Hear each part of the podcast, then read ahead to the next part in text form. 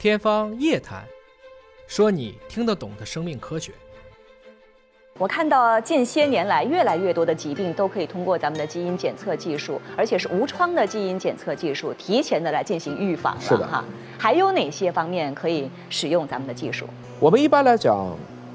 人类其实大部分疾病，基因只是占其中的一小部分，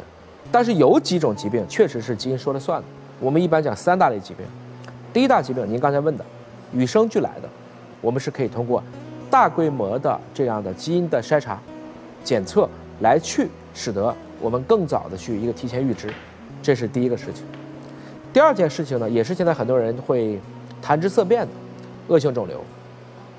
我经常讲，没有突然发生的肿瘤，只有突然发现的肿瘤。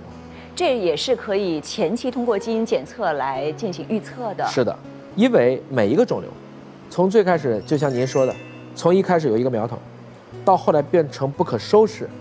基本上要几年甚至十几年的事情。就比如说结直肠癌吧，结直肠癌在初期的时候可能就是肠子上有一个小小的息肉，如你不管它，它可能就会变成腺瘤，然后就变成了癌前病变，再变成肿瘤，然后再变成一期二期，再不管它，它开始转移了。这个过程可以长达十几年，但凡您只要做过一次结直肠镜，你都不会让它发展到这个程度。可我们很多人就是觉得我没有时间啊，我永远都会觉得我的工作比命重要，不愿意去做这种靠谱的体检。类似的肿瘤都是一样的，所以防患于未然，提前的体检太重要了。这两件事情都是防大于治，而且一定是做靠谱的防癌体检，这个很重要。最后一个呢，就是我们叫疑难感染，与生俱来的基因，与时俱变的基因，最后一个是外来侵入的基因。像我们很典型的，比如说最近孩子发烧了，什么原因呢？现在支原体，那支原体也可以测一个序啊，我知道是支原体，也可能不是支原体，它就是细菌，也可能是病毒，我们就可以通过基因测序，